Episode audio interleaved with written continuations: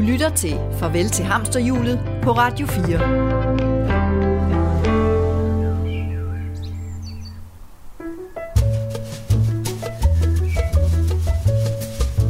Er der et andet liv end det, hvor vi pisker afsted, glemmer at være til stede og nyde det hele?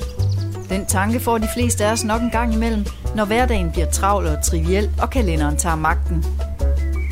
Farvel til hamsterhjulet er en programserie om nogle af de mange mennesker, som i de her år tager springet. Måske forlader de den dyre bolig i storbyen og rykker på græs. Måske tjekker de ud af en alt for lang og presset arbejdsuge. Måske tager de hul på et helt andet arbejdsliv, som giver mere mening og glæde. Vi møder nogle af dem, som har foretaget et dristigt valg og forfulgt en længsel efter mere nærvær og mere frihed. En drøm om at få pulsen ned. Det er ikke svært at drømme, men det er de færreste, som gør noget ved det. Mit navn er Dorte Søholm. Velkommen til.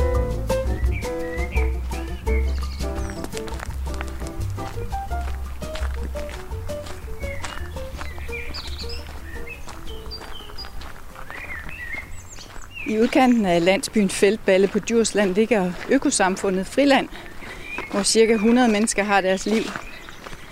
Man bevæger sig gennem området af snodede, bilfri grusveje, der blomster blomsterenge og masser af frodige træer. En enkelt høne og et par får. Indimellem dukker husene frem i vidt forskellige former og i vidt forskellige materialer. Jeg skal besøge en familie, som er ved at bygge deres nye hjem op her. Så er jeg her. Jeg kan se, at der sidder en mand og arbejder 6 meter op på toppen af et bøgetræ midt i skelettet til et hus. Det er Nikolaj Hybjerg. Han og hans kone Leila er i gang med deres livsprojekt. Men det kunne være godt, hvis vi havde nogen på 4,5 meter. Så vi kan komme... Jeg hedder Leila, og jeg er 43 år og gift med Nikolaj her ved siden af mig. Og øh, jeg er egentlig uddannet designer, øh, så det er vi begge to uddannet produktdesigner eller industrielle designer, øh, men har arbejdet som højskolelærer de sidste 16 år. Og så er vi så, øh, så dejligt naive, så vi har tænkt, hvis man er højskolelærer, så kan man vel godt bygge et hus. Så det er så det, vi er i gang i. Jamen, jeg hedder Nikolaj, og er også 43 år, og øh, uddannet designer på samme skole som Leila, og øh, har faktisk arbejdet sammen på tre forskellige højskoler det meste af vores liv. Øh, først som, som højskolelærer i dag er jeg så primært øh, kommunikationsmedarbejder og sidder og planlægger korte kurser på Brandbjerg Højskole. Vi har fire børn. Sofus på 4, Victor på 13 og Frederik på 18.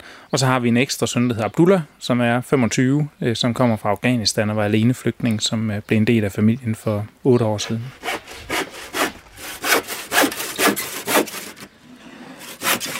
Jamen altså, øh, huset er jo blomsterformet, øh, hvis man skal sige i en eller anden form.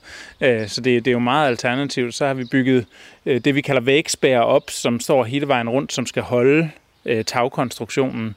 Øhm, og så står der det her kæmpe store bøgetræ, øh, 6,5 meter højt øh, og 90 cm i diameter i midten af huset, øh, hvor alle tagspærene så går ud fra træet og ud til vægspærene ude i væggen. Vi har fået det fældet ude i øh, øh en skov heroppe på Nordjurs ved Avning, øh, og så fik vi det leveret med en blokvogn, og så har vi stået i 3-4 uger og afbakket det og pusset det ned. Øh, de fleste af grenene er der stadigvæk. De er selvfølgelig skåret af, fordi vi kunne ikke, vi kunne ikke have 5 meter lange grene på lastbilen, men vi håber faktisk, at de skal monteres igen, når, når først taget er op, øh, så vi får, får grene ind igennem huset. Øh, så det er ikke levende, men det føles som et, et levende træ. Øh. Og så er der kommet spær på, og det er sådan, hvis man skal sammenligne noget, så er det jo næsten sådan en cirkustelt. Ja, ja, ja det får sådan lidt cirkustelt udtryk, i hvert fald lige nu. Øhm, hvad hedder det, når, når taget af loftet er sat på, så bliver det bare et hvidt, øh, hvid, hvidpudset lerloft. Så det er ikke, fordi man kommer til at kunne se de her spær, øh, desværre. Øh, men det er simpelthen ikke en mulighed. Øh. Og væggene, de skal så fyldes ud på et tidspunkt mellem de der lodrette ja. bjælker. Øh, mellem alle de lodrette bjælker skal der så halm ind, øh, halmballer. Så vi har 800 halmballer stående i en, øh, i en lade herhen ved naboen, som så skal bankes ind på plads, og så, øh, og så pusses der med ler udenpå. Det er utrolig meget resttræ, der skal brændes af på et eller andet tidspunkt. Nicolai han er meget effektiv, når han bygger. Så det står sådan lidt omkring ørerne på ham med diverse klodser og rester og sådan noget. Og så bliver det sorteret op, og så har vi bare bunker af småtræ. Øh, så, ja, ja, og så går der, så er det hele ryddet, og så går der en uge, og så har vi bunker af småtræ en gang mere. Så jeg tror, vi har brændet til hele næste vinter i øh, bitte små stykker på 5 cm. Så. I går her og, og bygger jeres eget hus. Er det noget, I sådan altid har drømt om? I hvert fald længe. Så. Altså, jeg tror allerede, da vi blev uddannet designer, og det er altså tilbage i 2001, vi er færdiguddannet, Øh, Øh, allerede på det tidspunkt, der, altså det at lave noget, at gøre noget, og så er vi rigtig gode til at arbejde sammen øh, om sådan nogle projekter. Jamen det, det har været rigtig, rigtig mange år, øh, siden, øh, hvor, hvor vi har tænkt, det skal vi på et eller andet tidspunkt. Og altså vi er jo, i og med at vi er industrielle designer, så har vi jo en interesse i arkitektur, i huse, i ting, vi omgiver os med. Øh, og har øh, søgt igennem alle årene, hvad er det egentlig, vi vil? Vi har boet midt på en højskole det meste af vores voksne liv, øh, men hvis vi skulle have vores eget, hvad skulle det så være? Og da vi først begyndte at øh, øh research på det, så viste det sig jo, at lige meget hvor længe vi søgte, så var der ikke nogen, der havde lavet lige præcis det, vi gerne ville have. Øh, at der, der tænker vi simpelthen for meget anderledes i forhold til andre, at der var masser og masser af ting. Jeg tror, vi har hentet eller downloadet 1800 forskellige billeder af ting, der inspirerer os rundt omkring i verden. Men det er detaljer her og der og alle vegne, som vi kombinerer til det, som vi synes er allermest spændende. Der var ikke nogen, der havde lavet et hus, hvor vi bare sagde, det hus skal jeg godt eje eller bo i. Når man er ansat som højskolelærer, så har vi haft lærerbolig, øh, altså tjenestebolig. Øh, så man har bare fået, man kan sige, fået udleveret den bolig, som man nu engang skulle bo i. Øh, så vi har altid boet på højskolen, og faktisk altså det sidste sted, vi boede i, på Røding Højskole, som der er et fantastisk sted, hvor vi havde en, en, øh, et stort stuehus, øh, faktisk verdens første højskolehus. Der havde vi 10 elever boende på første salen, vi havde festlokale i kælderen, vi havde musiklokale i den ene ende af huset, og klasselokale i den anden ende af huset, øh, og så vores have var den park, der også var skolens og elevernes. Øhm, ja, og så direkte ud på gårdspladsen. Så vi boede lige midt på højskolen, og det har været helt fantastisk at gøre det, fordi at vores højskolearbejde har aldrig været et... Altså, det var ikke et arbejde, det var et liv, så vi var bare en del af det. Øh, og, og det kunne vi netop for med at bo der. Men, men så vi har altid boet, boet i tjeneste bolig, øh, og på et tidspunkt, så havde vi så mange elever på Røding, så vi... Øh, øh så vi blev nødt til at flytte ud af den her bolig, for den skulle bruges til elevværelser i hele. Og så øh, købte skolen endnu en, øh, en bolig øh, på en, en villavej bag ved højskolen. Og det var sådan et øh, gulstens hus fra 69. Et stort øh, hus, og de fleste de sagde, nej, super fedt hus, det er jo vildt kæmpestort, det var på 199 kvadratmeter, stor have og så videre. Og vi kiggede bare på hinanden og flyttede ind og tænkte, vi dør langsomt her, det kan vi ikke. Det er simpelthen ikke bo i det her hus. Og, og det var simpelthen for kedeligt. Altså, det, det var bare, altså, det var usandsynligt kedeligt. Det, det var ligesom at, ligesom at få øh, påtvunget hængepatter eller et eller andet, jeg ved det ikke. Det var bare kedeligt, så, det, så det, det, altså, det går ikke. Og, øh, og så var vi bare allerede, så var vi sådan, det, det, det er nu, vi skal noget andet. Det, det var sådan en underlig situation at sidde i, fordi det var virkelig et, et reelt godt øh, murmester-villa-ting, som, som folk bare synes var øh, god kvalitet og et dejligt sted for ens børn at vokse op, og vi følte os bare utaknemmelige, at vi ikke kunne synes, det var fedt. Øh, fordi det er, da, det er da enormt forkælet at kunne synes, at 200 kvadratmeter sundt, lækkert hus med en dejlig have ikke er godt nok til os. Øh, vi kunne bare mærke, at det her var bare Altså, så, så havde vi ligesom toppet i livet, og så var det bare på vej nedad. Øh, så var det bare på vej nedad fra nu af. Det var den følelse, vi sad med. Øh, at, at os øh, i, i det hele taget, i hele projektet, vi havde været med til at genstarte Røding Højskole for 10 år siden, og havde opnået alt det, vi havde drømt om. Der var fulde huse, øh, øh så, så det handlede ligesom om, at arbejdsmæssigt, så, så skulle vi bare vedligeholde fra nu af, og så var vi flyttet hen i noget, hvor vi bare skulle syne hen, øh, hvor det vigtigste, det var længden af øh, græsset, og øh, hvor, hvor pænt man har klippet øh, buskene. Og det, vi havde bare brug for at udfordre os selv. Det kan være, I vil øh, vise os lidt rundt i, i jeres hus, eller det, der skal blive, blive til et hus. det, der skal blive huset. Ja, når man går ind her øh, hoveddøren, så har vi ligesom øh, det blev ikke en gang, fordi man går direkte ind i køkkenalrummet, men der er en halvvæg ind mod køkkenalrummet. Så til venstre, der har vi en flok rum, og det ene er vores øh, vaskerum. Så har vi et øh, koldrum, som der egentlig er lidt som en kartoffelkælder eller et viktualierum. Øh, så der, der, skal, der, skal, der har jeg da gravet ned, øh, og dermed har vi, øh, har vi en temperatur, der er noget koldere end i resten af huset. Nu er de her rumopdelinger kun sådan lige markeret af en, en halv meter høj der står bare en masse fundament pinde. ja. Faktisk står vi nede i fundamentet lige nu. Der kommer øh, gulv øh, 50 cm over, hvor vi står nu. Øh, vi har bare valgt ikke at gøre det øh, og lægge gulv i nu, fordi det er et lergulv, så det, det skal helst være under tag, før vi lægger det. Så, så lige nu kravler vi rundt nede i en teoretisk krybekælder. vi har simpelthen valgt at, og, øh, og vælge at putte flamingo i, også selvom vi begge to var sådan, hvad? Flamingo? Nej, nej, nej, nej, vi skal overhovedet ikke have flamingo i. Vi skal da have skaller i, det har man på friland, og det er det rigtige, og det er bæredygtigt.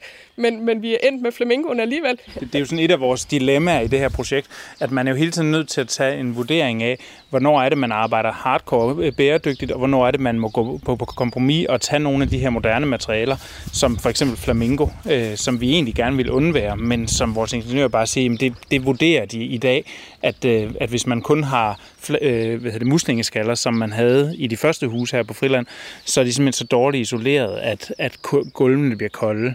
Så, så vi er endt med at acceptere, at der skal være flamingo under lergulvet. Så lægger man groft lergulv og så noget flydende ler ovenpå, så det bliver glat. Og der er 5 meter og 75 øh, op til kip, og der står det her bøgetræ, som der er en meter i diameter for neden.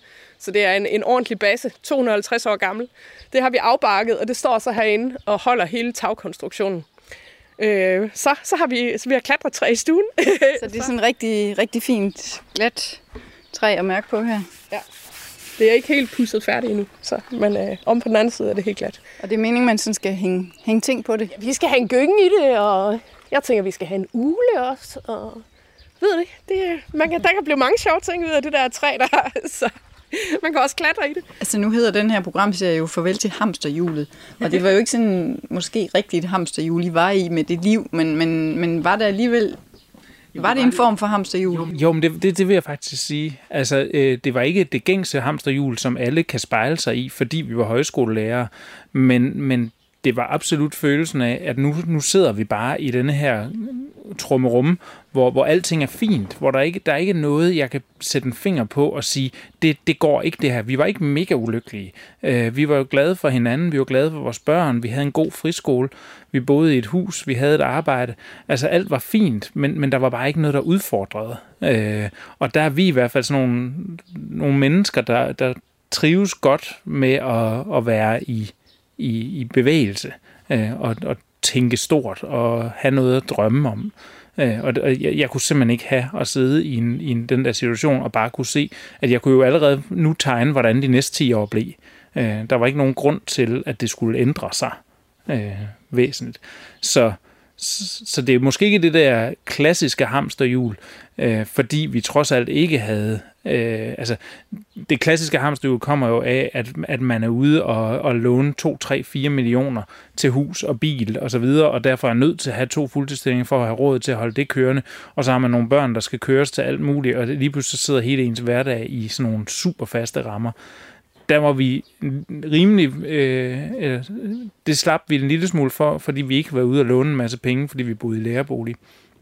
Øh, så det var mere den der følelse af, at at forudsigeligheden var simpelthen for stor. Da I så sad i den der villa der, som højskolen havde givet jer i Røding, mm. og tænkte, at ah, der er et eller andet galt. Hvad, hvad var det sådan, I drømte om mere konkret?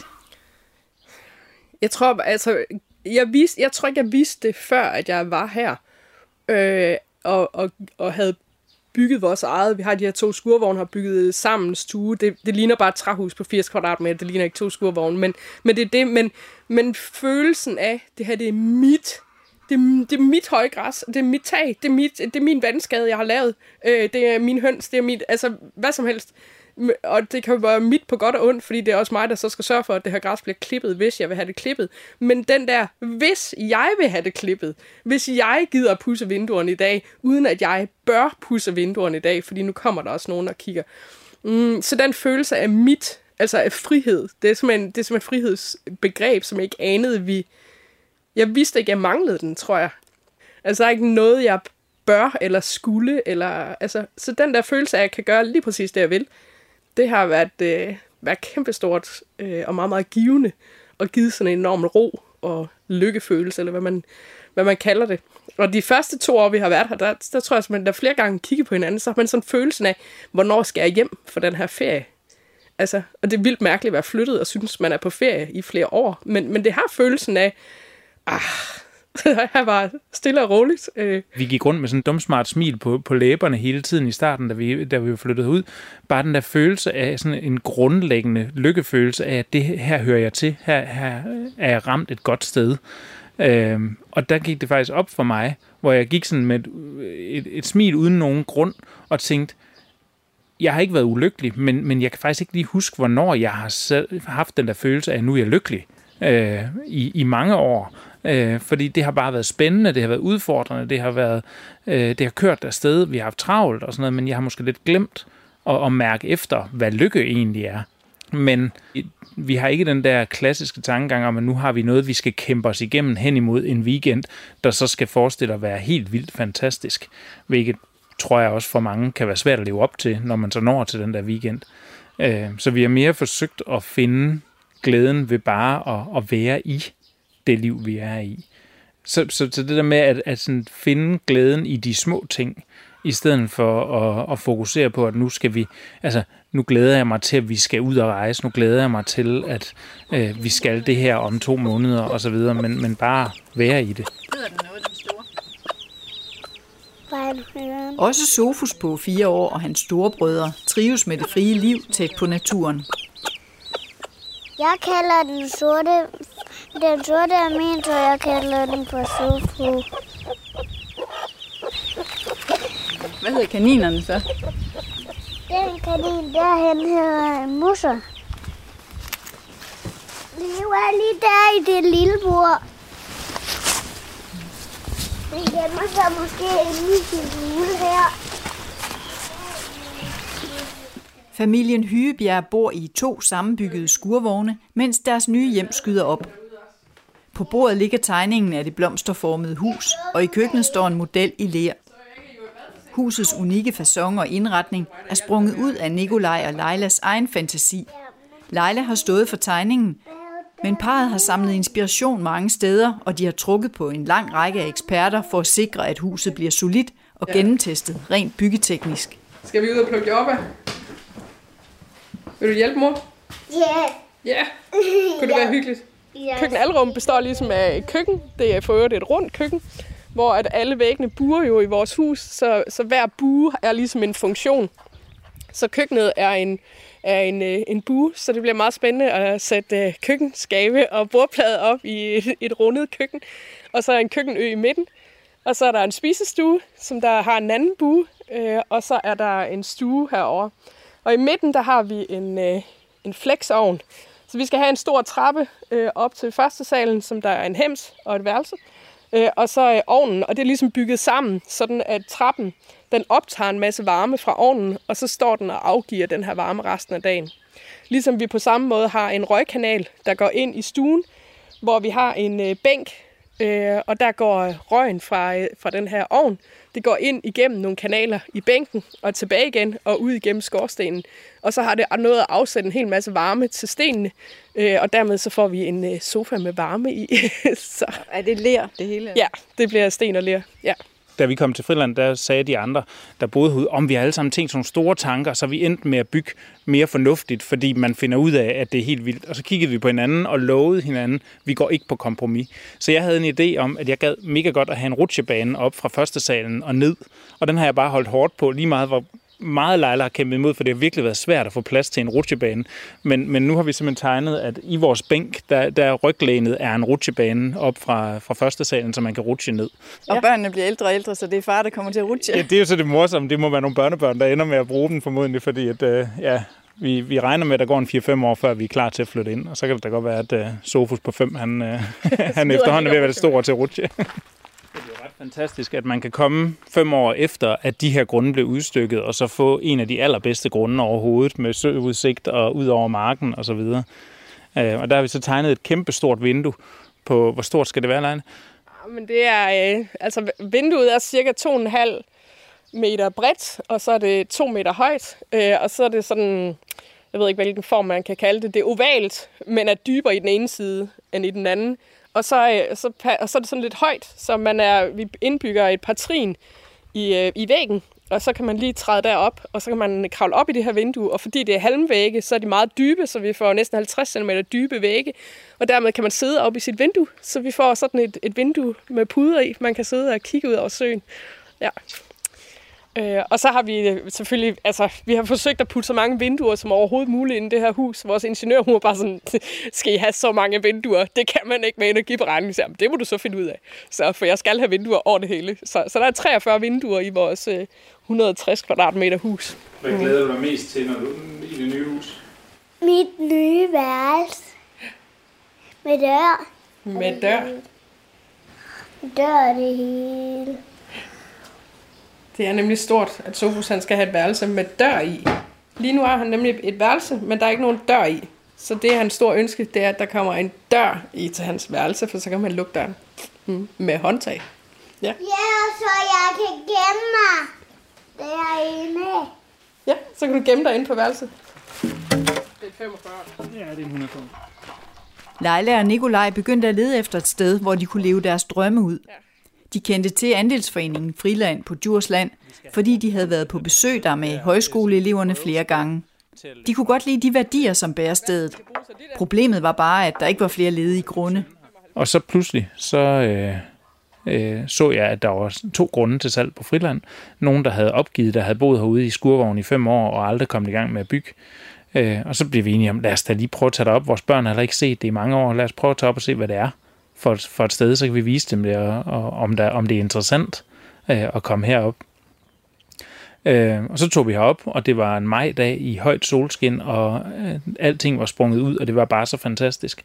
Og efter en halv time kommer vores børn løbende øh, fra en legeplads og siger, ej, hvor fedt, skal vi ikke flytte herop? Øh, og så bliver vi jo sådan lidt, okay, øh, den havde vi ikke lige set komme. Vi troede sådan set ikke, de havde lyst til at flytte. Øh, og så blev det jo pludselig lidt mere konkret. Og så er jeg så sådan en type, så, øh, så da vi kom hjem, så samme aften, så havde jeg skrevet to af fire siders ansøgning. Øh, man skal søge om at få en, en, en grund herude. Og Leila, hun sådan, skulle vi ikke starte med at snakke om, om vi skal flytte på friland, om det er smart eller ikke smart. Jeg var sådan, nej, vi får det sikkert ikke alligevel. Lad os nu bare sende den, og så kan vi jo altid tage stilling, hvis, hvis de beslutter sig for, at vi må få den. Og det gjorde de så efter en samtale.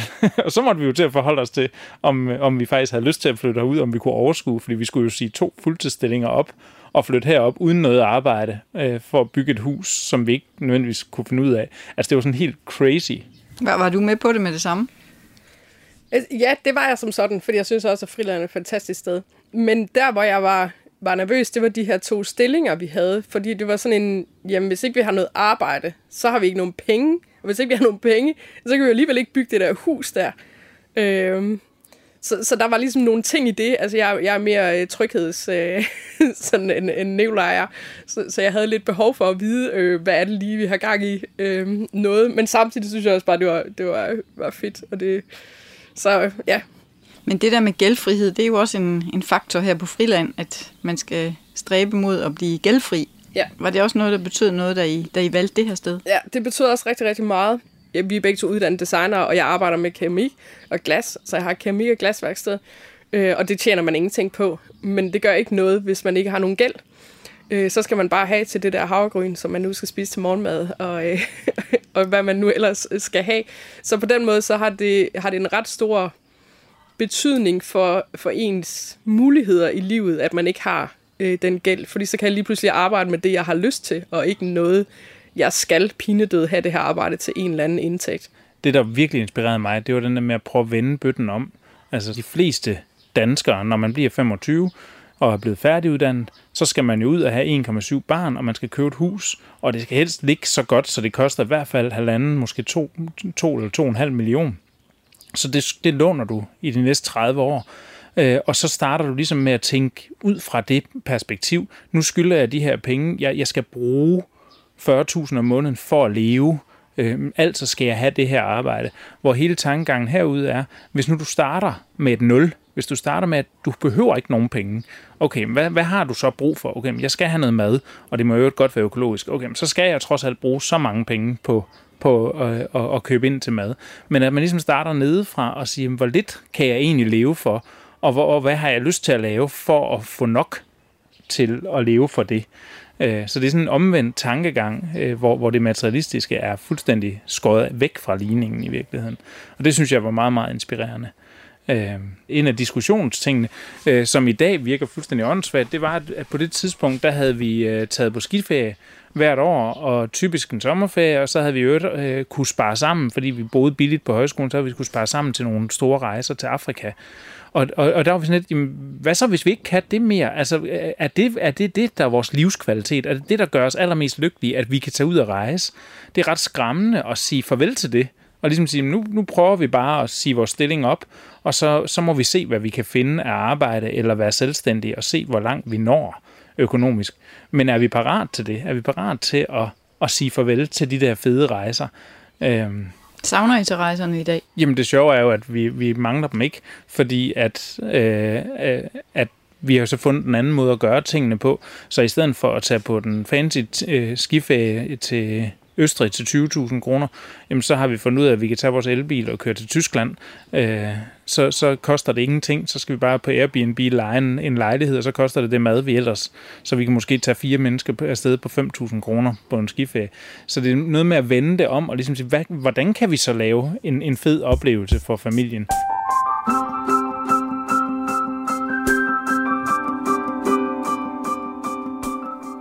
Til Farvel til Hamsterhjulet. I dag om Nikolaj og Leila Hygebjerg, som er i gang med at bygge deres eget bæredygtige blomsterformede hus i økolandsbyen Friland.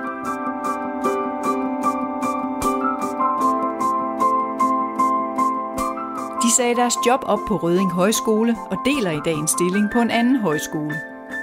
Kabalen er gået op, men det var en lang og svær beslutningsproces. Inden vi sagde ja til at flytte på Friland, der var vi i dialog med Brandbjerg Højskole om, om vi skulle øh, have øh, to stillinger på Brandbjerg, og så øh, få et nyt liv der, fordi vi havde jo den der følelse af, at vi sad i Rødinge, hvor det var blevet lidt hamsterhjulsagtigt, hvor alting var lidt for trygt, øh, og hvor vi ikke kunne leve den her drøm om det bæredygtige liv ud. Øh, så, så tanken var, at vi kunne godt flytte til, til Brandbjerg, så kunne vi øh, få et nyt job. Det var trygt, det var godt. Vi kendte det jo. Det var bare en, højskole, en anden højskole, men med et andet værdisæt øh, og et enormt smukt sted øh, at bo. Og så kunne vi jo drømme om at lave et økosamfund der, måske om fire eller fem år eller noget lignende. Øh, eller den helt skøre øh, ting, hvor vi bare hæver alle sikkerhedsnet væk og så flyttede herop øh, hvor vi ikke kendte nogen som helst øh, på Djursland. Jeg øh, kommer fra syd for Aarhus, så vi havde ikke noget netværk her, men der var et værdifællesskab, vi flyttede ind i, og så kunne vi jo håbe, vi kunne finde noget arbejde. Så det var sådan en, det var virkelig svært. Vi var ikke i tvivl om, at, at det, vi havde mest lyst til, var friland, men, men det var også det mest skræmmende perspektiv at gøre. Øh, hvor det kunne jo blive lige så godt på Brandbjerg, hvis vi så om fem år kunne starte et, et, et økosamfund der, så kunne vi jo få de samme værdier øh, på det sted, og Brandbjerg ligger et enormt smukt sted. Så det var rigtig, rigtig godt. Øh, så får vi tilbudt, øh, i den samme uge, der tilbyder Brandbjerg os, at vi kan få stilling hos dem og en lærerbolig, og vi får tilbudt at få på friland, så vi skal tage en beslutning, og begge hold har vi lovet svar inden tre dage. Øh, så vi øh, parkerer vores bil. Vi har været nede på Brandbjerg på besøg. Vi parkerer vores bil, sætter os ind øh, til siden, og så diskuterer vi bare i flere timer, hvad, hvad, hvad skal vi gøre? Hvad, hvad er det rigtige? Det, det er et kæmpe valg, altså både for os og for vores børn. En total ændring af livet. Og så ringede min far og sagde, at min kraftsyge mor lå på øh, dødens rand, øh, så nu skulle jeg komme. Øh, så måtte vi ligesom bare ringe til både Brandbjerg og Friland og sige, I får altså ikke svar i morgen, som vi havde lovet jer. Fordi nu er der noget, der er vigtigere. Øh, så sad jeg hos min mor i tre dage, øh, indtil hun døde. Og faktisk undervejs i det blev jeg bevidst om, hun var kun 65, da hun døde. Øh, fem år før hun døde, der havde, havde hun gået på efterløn, øh, og min far og hende havde kigget på lejlighed inde i Aarhus, og så skulle de have en ferielejlighed øh, sydpå, og altså, der var en masse drømme, som så forsvandt i løbet af ganske få år, da hun fik konstateret kræft. Så, så det dur bare ikke, det der med at gå og vente øh, på, at det skal blive bedre. Vi skulle jo ikke flytte til Brandbjerg med en måske drøm om, at vi måske skulle lave et økosamfund om fem år. Øh, fordi det var jo bare, altså på det tidspunkt var vi knap 40, så ville vi være 45, men der gik så måske tre år, før det blev til noget. Og så øh, blev vi 50, før vi begyndte at bygge. Så begynder vi lige pludselig at kunne nærme os en alder, som jeg kan genkende fra min mor, der altså kun blev 65. Ligesom sagde, det, det er altså nu, vi skal gøre det. Vi skal ikke blive ved med hele tiden at tænke ude i fremtiden, der bliver det helt vildt godt. Øh, så det blev, det blev simpelthen det, der blev øh, tungen på vægtskålen. Hvordan, øh, hvordan var det så, da I, da I tog springet og trak stikket? Det var jo grænseoverskridende, især det der med stillingerne. At det, det, som vi så gjorde faktisk, det var, at vi gik tilbage til Brandbjerg. Vi sagde ja til Friland, og så gik vi tilbage til Brandbjerg, og så sagde vi vi vil ikke have det. Øh, så jeg ved godt, I har tilbudt os stillinger, øh, lærerbolig, alt muligt, og nej tak.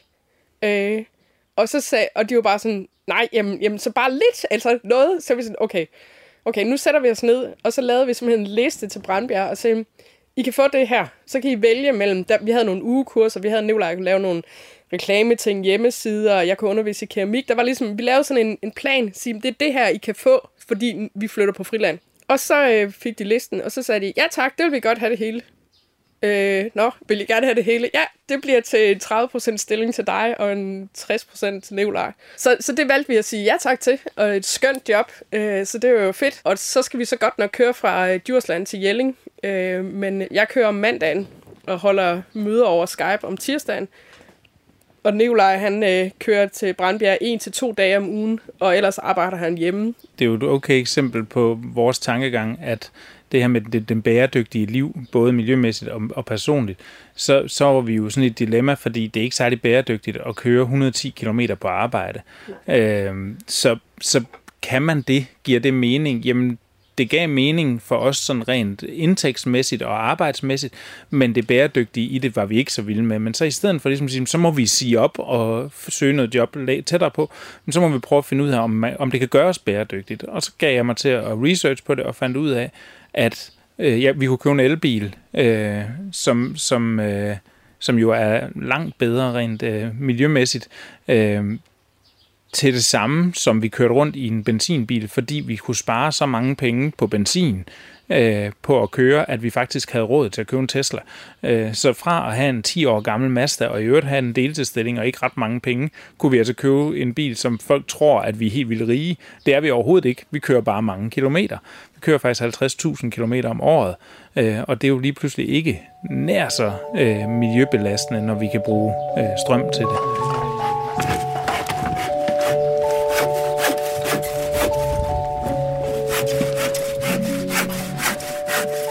Føler I samtidig, at I, I er ved at bo her og, og have sådan et arbejde, som er et minimumsarbejde, kan man sige, at I sådan sætter jer lidt uden for den almindelige verden, at I sådan flygter lidt fra noget? Jeg vil ikke sige, at vi flygter fra noget. Jeg tror måske bare, at vi har fundet noget, altså for mig er det her bedre.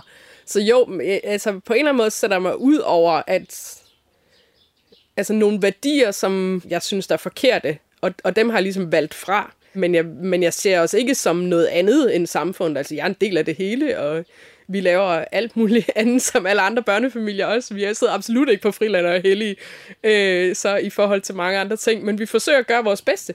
Øh, så, altså, ja. så vi forsøger at spise økologisk, øh, dyrke vores egne ting, øh, købe en hel masse øh, i genbrugen, og ellers lade være med at købe ret meget. Men vi tager også, altså, vi tager også i Djurs Sommerland, og vi tager også øh, ind til Aarhus og øh, Øh, går på café, og vi, altså alt muligt andet. Vi har øh, en ny bil, og øh, vores unger køber ting og får lov til det også. Altså, så, så på den måde, så er det ikke sådan, at vi har sat et eller andet et eller andet ekstremt dogme op, eller synes, at det er forkert, alt det, de andre gør, eller sådan noget. Vi, vi forsøger bare, det her det er bare det, der føles bedst for os lige nu. Og vi anede jo ikke engang, det var det, der ville føles bedst, men det er bare utrolig fedt, når det nu er at her vi er endt, så det, det er virkelig en god følelse. Hvad er det for nogle værdier, der sådan er, er styrende i jeres liv nu? Altså, jeg synes, at, at det at altså friheden til selv at vælge øh, på alle mulige punkter, altså vælge, hvad har jeg lyst til nu, hvad vil jeg gerne, hvad synes jeg er bedst for mine børn, og så, øh, og så tid, altså vi har tid til vores unger. Øh, vi havde for eksempel et år, hvor Sofus egentlig skulle have gået i vuggestue, men hvor vi, han blev syg først, og så tog vi ham ud af vuggestuen, men så havde vi tid til at passe ham selv. Og det er det bedste år, jeg nogensinde har haft. Men det sjove er, at vi havde jo meldt ham til vuggestuen, fordi det var nogle gange bare det, man gjorde, og de andre gået i vuggestue, og så skulle han vel også i vuggestue. Så det var ikke bevidst, at jeg på forhånd havde tænkt, ah, men så skal jeg gå hjem med mit barn, fordi det har jeg en eller anden idé om. Men den der tid sammen med børn og prioritere det anderledes, altså, vi, altså, lige nu der trænger vores gulv utrolig meget til at blive støvsuget, og det er ikke blevet støvsuget i en uge. Og det er ikke sikkert, at det bliver i næste uge heller. Selvom jeg burde gøre det, men så har jeg så prioriteret noget andet. Og så tænker jeg, jamen der er jo det, der er der nok heller ikke nogen af os, der dør, at det ikke er støvsuget. Men, men jeg vil hellere læse bøger for min søn, eller et eller andet. Og hvad, hvad med jeres teenage-drenge? Hvad for et liv har de herude? Øh, altså, det er lidt forskelligt, fordi vi, da vi flyttede herud, der var Victor 11 år, øh, og Frederik var 16 år. Men Frederik gik stadig på efterskole på det tidspunkt, så vi flyttede faktisk på et tidspunkt væk fra hans hjem, og så kom han tilbage efter et år, og var pludselig et andet sted, øh, hvor han jo så skulle til at finde et liv, men hvor han så også skulle til at starte i gymnasiet. Så altså, Frederik, der er den ældste der, har ikke øh, investeret ret meget i friland, fordi at det er gymnasiet og hans venner, der har, der har endt med at fylde. Øh, Øhm, for Victor har det været en helt anden proces, fordi han kun var 11 på det tidspunkt, og først skulle til at, at blive en, en stor dreng og, og, og skabe et liv, finde venner osv. Øh, men, men jeg tror, de har fundet, altså, fundet et godt sted. Altså, vi har jo hele tiden planlagt, altså forsøgt at planlægge vores liv efter ikke at blive for surt. Så, så, så det var vigtigt for os, at vores hjem ikke føltes som noget, de ikke kunne stå inden for, hvor de ikke synes, de kunne have venner med hjem på besøg og sådan noget. De har kun værelser på 6 kvadratmeter, fordi der er bare ikke ret mange kvadratmeter, når man kun har 85 i alt. Øh, men, men det er gode og brugbare værelser, som de godt kan tillade sig at have venner med på besøg i. Øh, så er der jo det værdimæssige, som er... Altså, det er, jo, det er jo altid spændende at se, når man, når man opdrager sine børn i et værdibaseret, øh, i, i en værdibaseret opdragelse, øh, om, om de så griber de værdier, eller de ikke gør. Øh, og jeg tror, at altså det, det, det er jo meget spændende, fordi vi har en på 4, en på 13 og en på 18, så vi kan jo se, at de har de er vokset op under tre forskellige forhold. Øh, og der er der ingen tvivl om, at Frederik på 18, han har en meget mere sådan en, en fascination af det materialistiske og sådan noget på en anden måde, end jeg tror Sofus nogensinde får, hvor han er vokset op på Friland. Og Victor er så et, et sted ind imellem, hvor han, han har også nogle af de værdier tilbage fra, da, da vi boede på en højskole og var mere som alle andre familier, øh, men har også øh, taget utrolig mange ting af, af, af, omkring økologi og bæredygtige ting, et tankegang til sig, som han ikke er bleg for at fortælle sine venner, når de ikke synes, han ikke synes, de lever op til.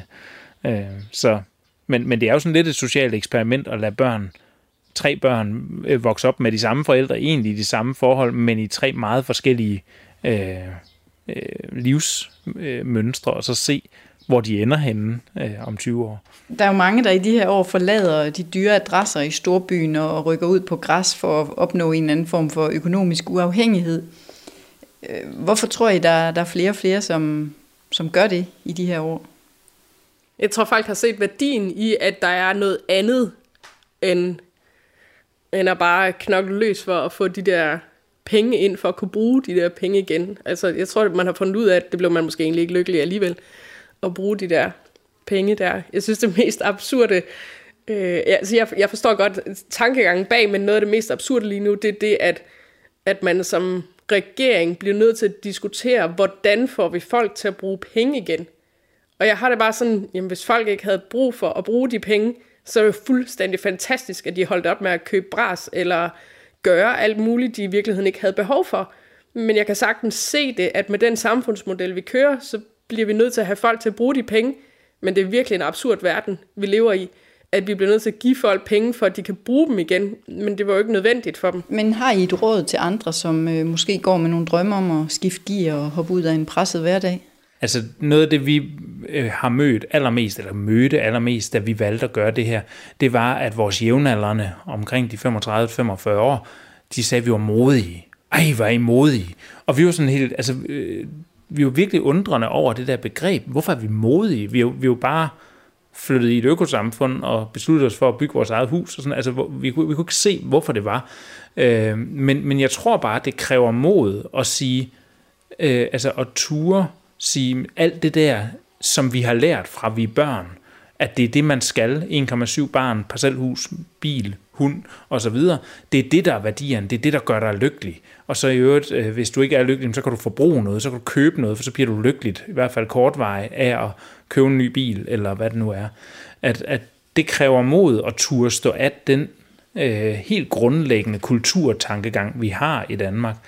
Øh, og det tror jeg bare på, at, at man skal bare, hvis man har følelsen af det, så skal man bare gøre det, fordi noget af det, der har været meget fascinerende, det er, at vi er jo gået, gået fra to fuldtidsstillinger til en fuldtidsstilling, og vi har ikke opdaget det. Vi, vi, vi kan simpelthen ikke mærke det, øh, fordi altså vi, ikke, vi er ikke økonomisk. Vi er ikke, vi er ikke sådan nogle mennesker, der, øh, der lægger budgetter. Vi, vi bruger bare de penge, vi har, og vi føler vildt ikke, at vi er gået ned i, i livskvalitet. Altså. Nej, det, det var en af de ting, som jeg, jeg synes var grænseoverskridende ved at gøre det, at vi gik ned til en fuldtidsstilling. Det var altså, jamen hvad så? Altså, vi plejer ikke at lægge budgetter, men, men hvad så nu? Der må mangle noget. Altså, har jeg så ikke råd til at give mine børn en julegave, de ønsker sig, eller har jeg ikke råd til at rejse, eller hvad er det, jeg ikke har råd til? Der må jo være noget, jeg ikke får råd til. Men, men vi har simpelthen ikke opdaget det, øh, hvad det er, der mangler, andet end vi automatisk er begyndt at tænke anderledes. Øh, vi, altså, jeg køber meget mere brugt. Vi køber brugt legetøj, vi køber brugt... Øh, altså alt muligt øh, Men et godt eksempel del er for eksempel, at, at vi har jo tre drenge, øh, og Frederik havde utrolig meget legetøj. Da vi så fik Victor, så, øh, så så havde vi alt Frederiks øh, legetøj. Det fik Victor jo, når han blev gammel nok. Så fik han det, og så fik han i øvrigt nøjagtigt lige så meget legetøj, som Frederik havde fået. Så Victor havde uhyrlige mængder legetøj på sit i øvrigt utrolig store værelse, 20 kvadratmeter værelse, vi havde på højskolen. Så, og, og, og jeg, jeg krummede over, hvorfor han skulle have så mange ting. Men selvfølgelig skulle han have en julegave ligesom Frederik havde fået. Da vi så fik Sofus, så slog jeg bordet og sagde, nu skal det simpelthen ikke ske igen. Vi skal ikke have tredobbelt op på det her legetøj. Vi skal heller ikke til at smide det gamle legetøj ud. Der var masser af dejlige, lækre ting. Vi har altid haft godt legetøj.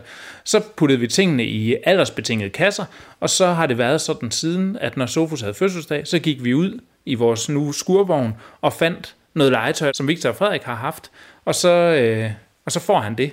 Og han er nøjagtigt lige så glad. Han er jo ligeglad med, at der ikke er en papkasse rundt om.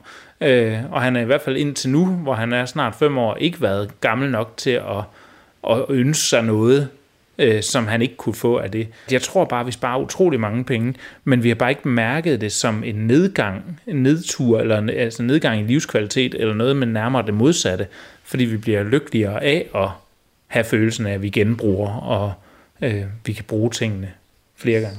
Vi har altid bare forbrugt det, vi havde, og det betyder, at vi faktisk havde et ret højt forbrug på højskolen, fordi vi sad meget billigt i lærerbolig. Men, men vi skruede bare ned for det, øh, fordi det var jo ikke ting, der var vigtige for os, når det kom til stykket. Dengang, da Frederik var lille, der, der kunne vi jo godt synes, at nu skal vi have en hyggelig dag, så tager vi i Kolding Storcenter. I dag er det mig helt uforståeligt, at det kunne være hyggeligt at tage på en forbrugertur til et storcenter.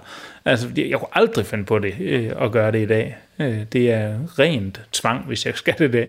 Så I har også været på en rejse? Absolut. Ja, uden at tænke ret meget over det, tror jeg. Altså, vi har ikke, vi, det er ikke sådan, at vi sidder og diskuterer det, eller er uenige om et eller andet, eller sådan noget. Det er mere sådan noget, der bare sker, og så får vi nogle nye idéer, og så går vi i en eller anden retning.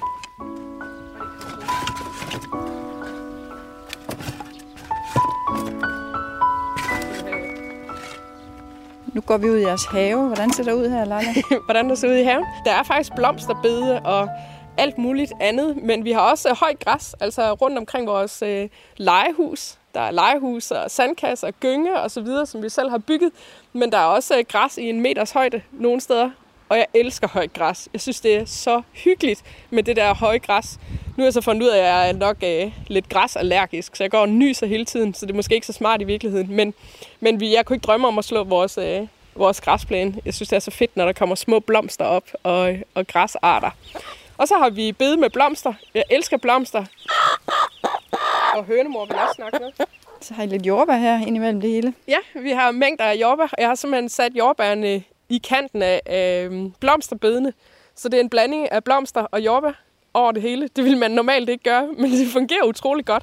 Og så kan man gå og pille de her jordbær ud. Og lige nu vælter det med jordbær.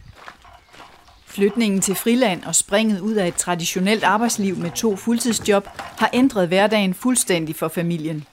Nu er det ikke lønarbejdet, der fylder, men husbyggeriet og samværet.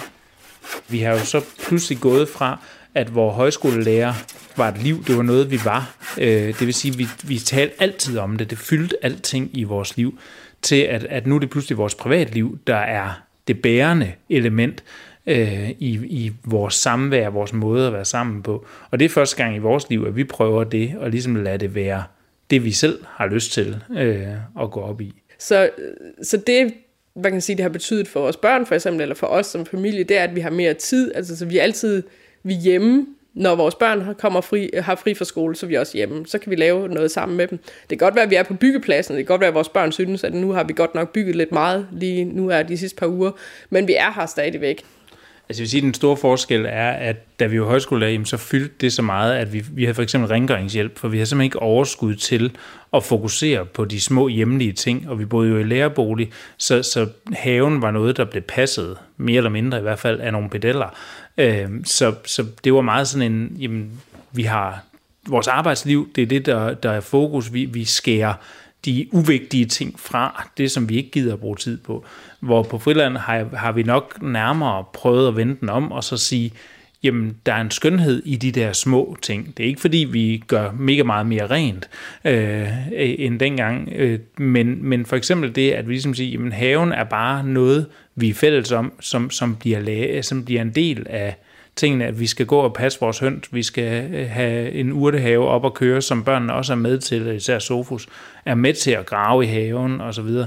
Så, så prøve at, at tage ind, at noget, noget af bøvlet er, er en værdi, har jeg fundet ud af. Øh, jeg synes, der er alt for mange i den moderne verden, der har en tendens til at tænke, at, at bøvl er noget, vi skal betale os fra. Altså jo mere jeg arbejder, jo mere har jeg råd til at betale mig fra det, der er bøvlet. Så jeg behøver ikke at få gjort rent, jeg behøver ikke at ordne min have, jeg behøver ikke at øh, hvis der er en, lampe, der går i stykker, så kan jeg ringe efter nogen til at få den ordnet. Altså, at, at jo mere vi tjener, øh, mere vi arbejder, jo mere har vi råd til at slippe for de ting. Og der har jeg egentlig fundet ind til glæden ved, at ja, det er bøvlet at, at gøre de her ting, og grave sin have, eller øh, skulle ordne tingene selv. Når vi selv har bygget det her hus, så er det jo også mig selv, der skal reparere det, når det går i stykker. Øh, og, og det er bøvlet. Men selve jeres husbyggeri er vel også et, et billede på det? Altså 5-7 år, det, ja, det er lange udsigter. Det er en stor omgang bøvl, men, men glæden ved bare at gå stille og roligt og løse tingene, øh, og, og være fælles om det som et projekt har bare givet overraskende meget livsglæde. Men du har sagt, at du, du frygter næsten den dag, I er færdige, men, men glæder jeg ikke også til, at I kan flytte ind? Jo, jo, altså det, det bliver da fedt at bo derovre, men, men det, der er vigtigt at forstå i det, er, at det ikke det er ikke det at blive færdig og flytte ind, der er målet med det her. Det er eksperimentet. Øh, der er nogen, der, der sådan kaster alle ting væk, for nu skal jeg leve hardcore øh, bæredygtigt. Jeg må ikke bruge plastikposer, og jeg må kun bruge bambustandbørster. Og sådan. Der har det været vigtigt for os og, og, og, og jage det bæredygtige liv, både miljømæssigt, men især også vores eget, at vi altid tænker, jamen, det kunne være, at man kunne gøre det lidt bedre. Øh, man, man kunne øh, skabe rammer for et endnu bedre måde at gøre tingene på. Øh, og det gør vi bare stille og roligt. Øh, og det må godt tage 15 år, det, fordi det er, ikke, det er processen, der er fed, det er ikke målet. Øh, jeg, jeg, jeg, jeg tror ikke, jeg bliver lykkelig af at bo over i et andet hus. Øh, men jeg bliver helt sikkert lykkelig af at bygge det. Men du siger, altså der er jo ikke nogen, altså vi sidder ikke og venter og tænker, ej, det bliver godt. Når vi så er færdige, så skal vi sidde på vores, øh, i vores liggestol og kigge ud over søen, og så er det ligesom det.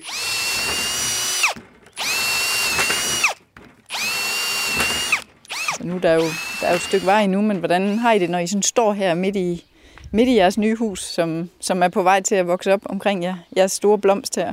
Jamen, det er en fuldstændig fantastisk proces at være i. Altså, det er, jo, det er jo fedt at se, at det også bliver til noget, og samtidig også skræmmende på en eller anden måde, fordi at når man bare havde det inde på model og tegninger, så kan man jo altid ændre på et eller andet. øh, og det er meget skægt, fordi at øh, nu øh, vores nabo, der, der hjalp mig i dag, de bygger et meget firkantet, klassisk øh, halmhus. Øh, og da de holdt øh, rejsegilde i sidste uge, der var der flere af vores naboer, der var henne og sagde, er du ikke misundelig, fordi det går så hurtigt øh, i forhold til jeres? Øh, og der måtte jeg bare sige, overhovedet ikke. Fordi at jeg synes virkelig, det er sjovt, at det hele er skævt og skørt og tager lang tid på den måde, øh, at man kan få lov at nørde rundt i detaljerne. Så der er masser af små sejre undervejs? Ups, absolut. Og vi har, altså vi har fra starten af, fordi det er jo så lang en proces, det er jo fuldstændig vildt at kaste ud i noget, man regner med, det tager fem år. Så vi har været meget bevidste om at fejre de små øh, sejre, de små øh, milepæle. Altså faktisk kører man død i det, hvis man hele tiden bare tænker, at målet er at blive færdig. Det, det, det er det sådan set ikke. Jeg er en lille smule skræmt ved tanken om at blive færdig. Hvad skal jeg så lave? så skal du bygge skur.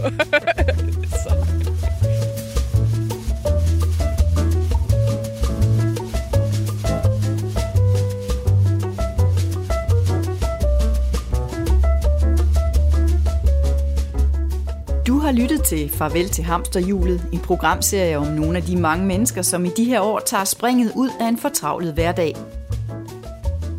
I dag besøgte jeg familien Hygebjerg i økolandsbyen Friland på Djursland.